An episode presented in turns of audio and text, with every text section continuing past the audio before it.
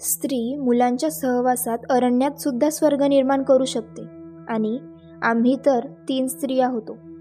आमचा सगळा वेळ मुलांशी खेळण्यात आणि बोबडे बोल ऐकण्यात व बोलण्यात जाऊ लागला. ते सगळे लहान होते पण समजूतदार होते. एकट्या भीम मात्र आम्हाला कधीच आवरत नसे. एखाद्या धिप्पाड हत्तीची पुष्ट सोंड जशी एकसारखी अविरत वळवळत असते तसा तो एकसारखा दुडदुडत राही. एक पळभर सुद्धा तो कधी गप्प बसत नसे. दिवसागणिक त्याचं शरीर बांधेसूद होत होत जास्तच बाळसेदार दिसू लागलं.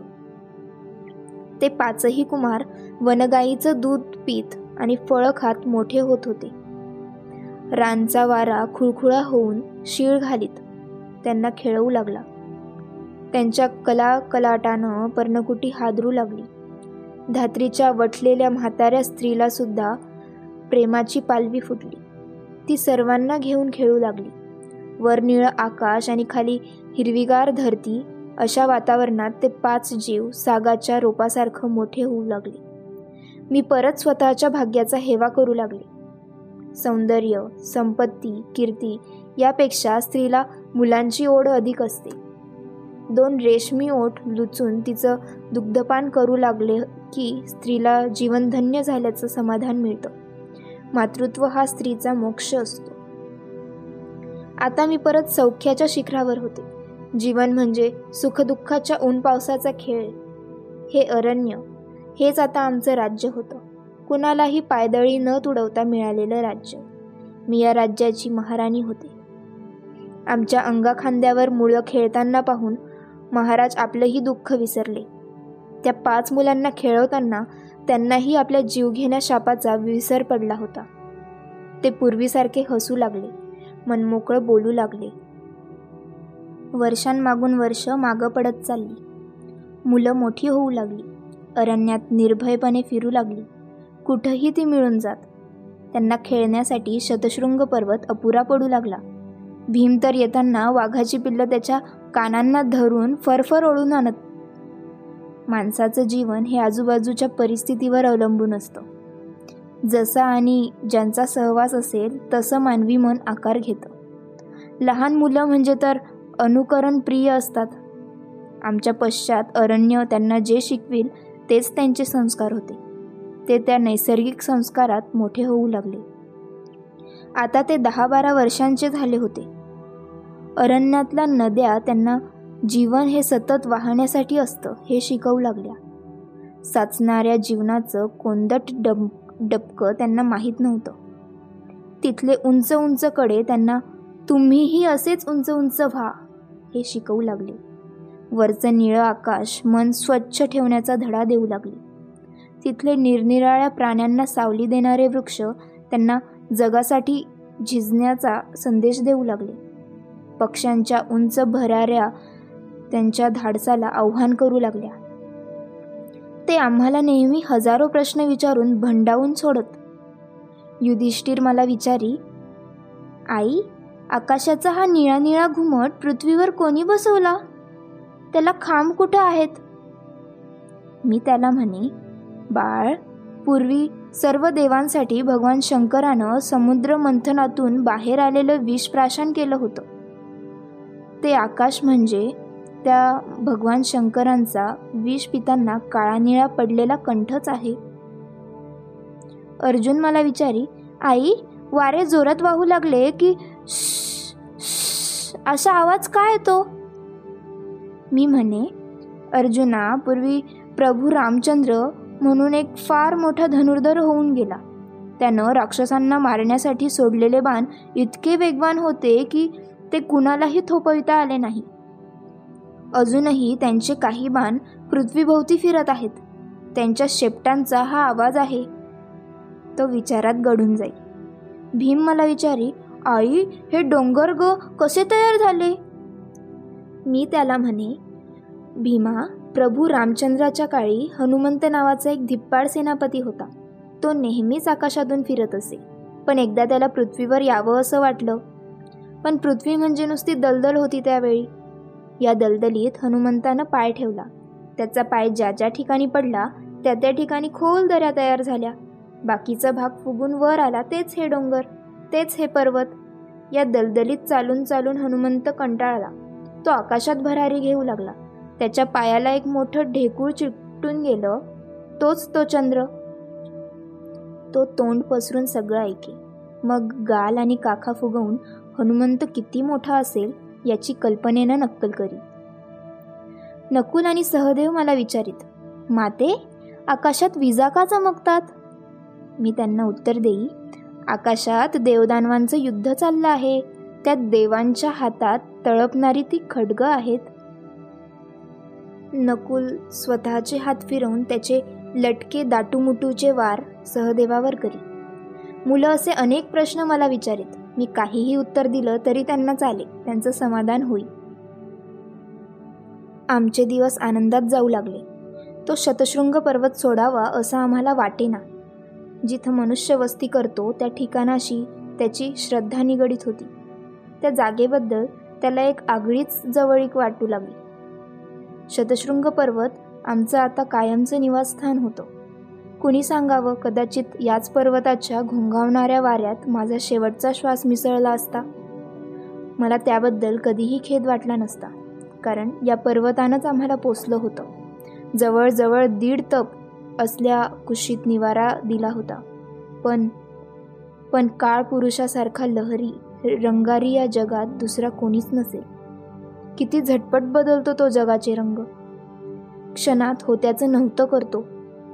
पृथ्वीच्या पाठीवर आनंदानं गजबजलेलं नगर तो क्षणात अजगरासारखं गिळतो मानवानं हजारो वर्ष खपून तयार केलेली संस्कृती हा काळ पुरुष लहान मुलानं समुद्राच्या काठी बांधलेला वाळूचा किल्ला एक लहर लागताच स्वतःला उधळून लावला तसा क्षणात उधळून टाकतो.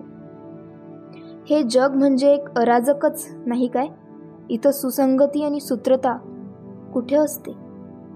कोण या सगळ्या घटनांचे फाशे टाकतं? कोण हलवितं ही सगळी खेळणी? माणसाचं जीवन तर या अफाट विश्वातील किती क्षुद्र वस्तू. विश्वाच्या निसर्गात उलथापालत करणाऱ्या काळाला माणसाचं जीवन म्हणजे एक बुडबुडाच वाटत असणार. केव्हाही फोडता येण्यासारखा एक क्षुद्र बुडबुडा. या बुडबुड्याची निर्मितीनं जगात काही भर पडलेली नसते आणि फुटण्यानं काही कमतरता पडणार नसते. विश्व हे कायम आहे तसंच असतं.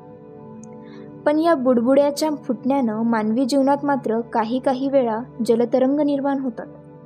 कधीकधी ते भयानक असतात. मनाचा जीवनावरील विश्वास उडवितात श्रद्धा जाळून टाकतात. जगात देव नावाची शक्ती शिल्लक आहे की नाही असा प्रश्न निर्माण करतात. मन भांभावून जातं. चोहो बाजूंनी आग लागलेल्या वनव्यात सापडलेल्या पाखरासारखं असाह्यपणे तडफडू लागतं. माझी एका घटनेनं अशीच अवस्था झाली. एके दिवशी माद्री पाणी आणण्यासाठी सरोवरावर गेली होती. थोड्या वेळानंतर महाराजही नेहमीप्रमाणे अरण्यात गेले.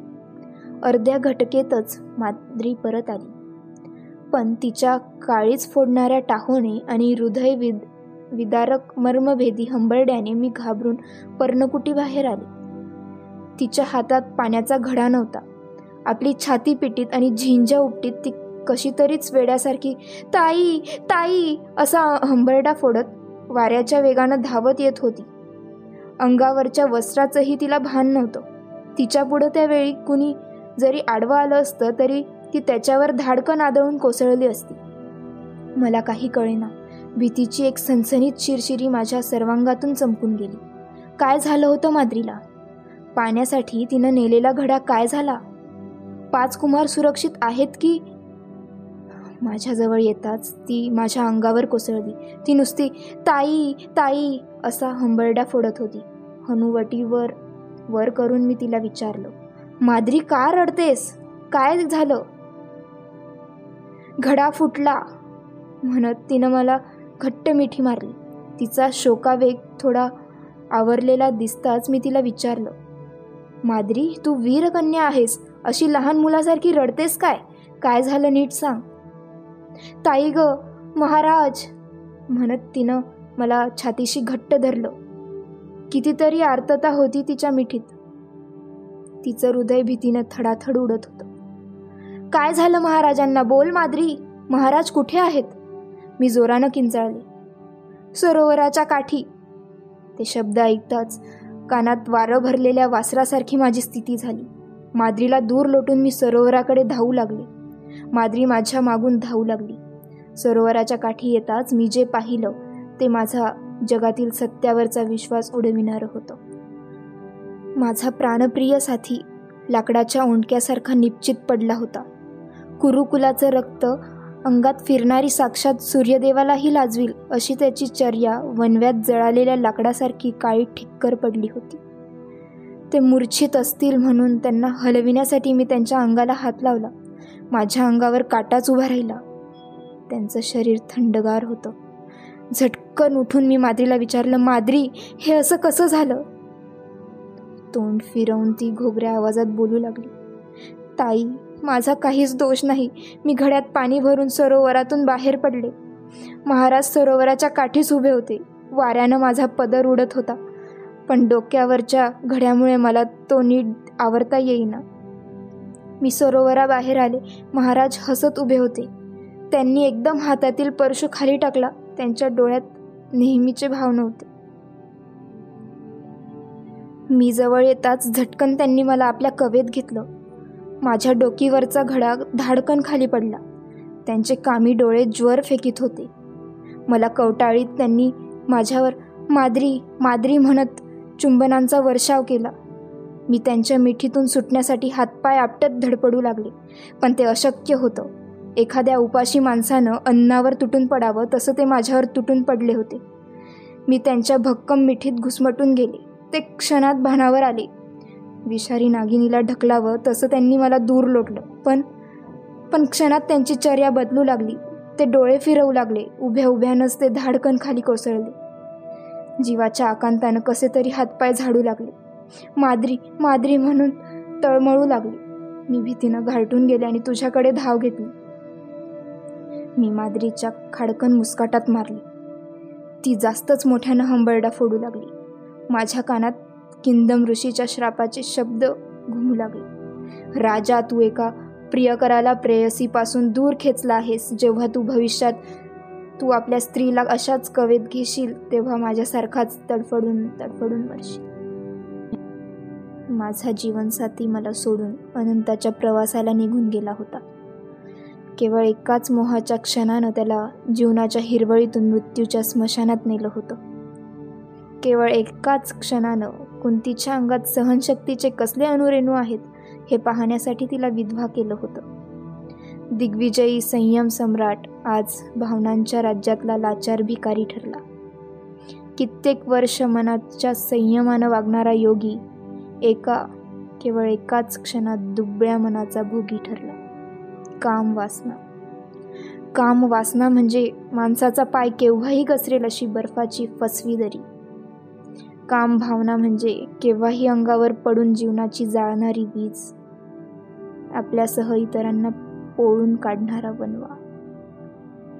माझ्या संयमाचे बांध फुटू लागले.